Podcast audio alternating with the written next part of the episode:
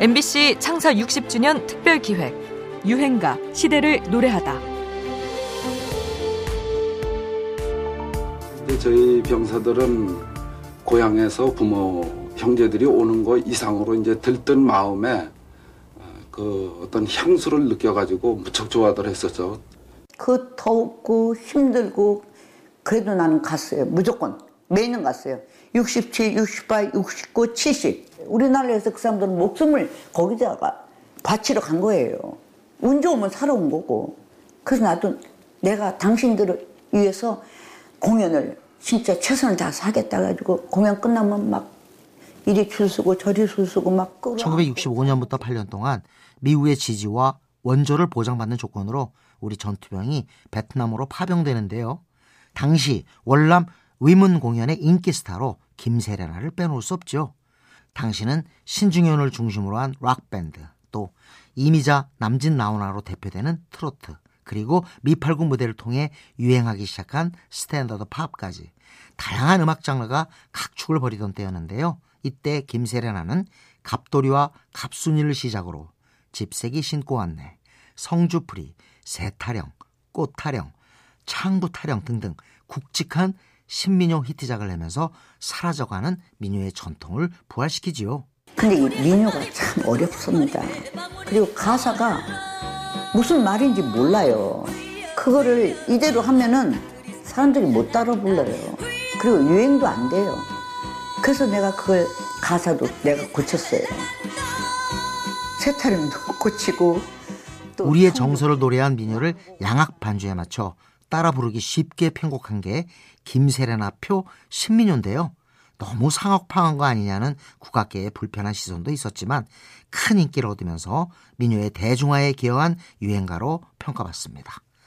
갑돌이와 갑순이는 서로 사랑하지만 속으로만 사귀던 두 남녀가 결국 성사되지 못하는 안타까운 상황을 재밌게 표현한 곡인데요.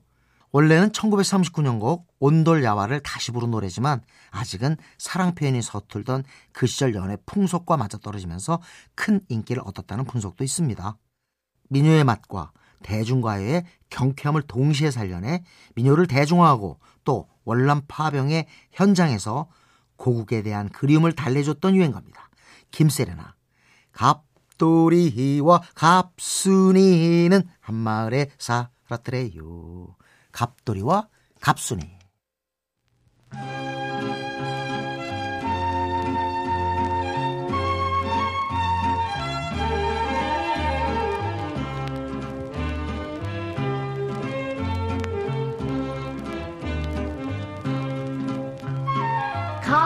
갑돌이와 갑순이는 한 마을에 살았더래요.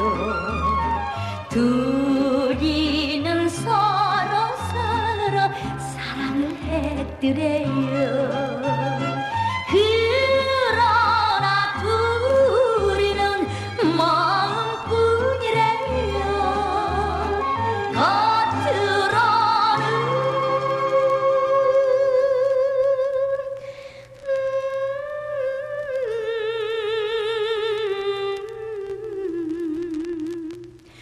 모르는 척 했더래요 모르는 척했 더래요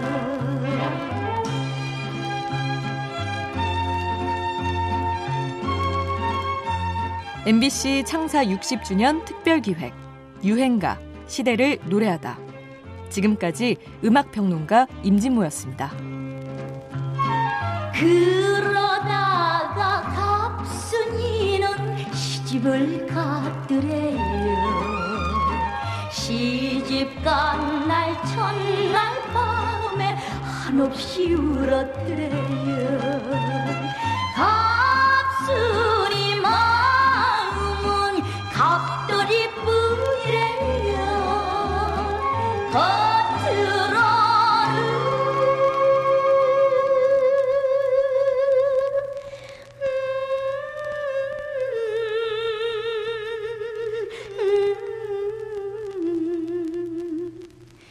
안 그런 척 했더래요.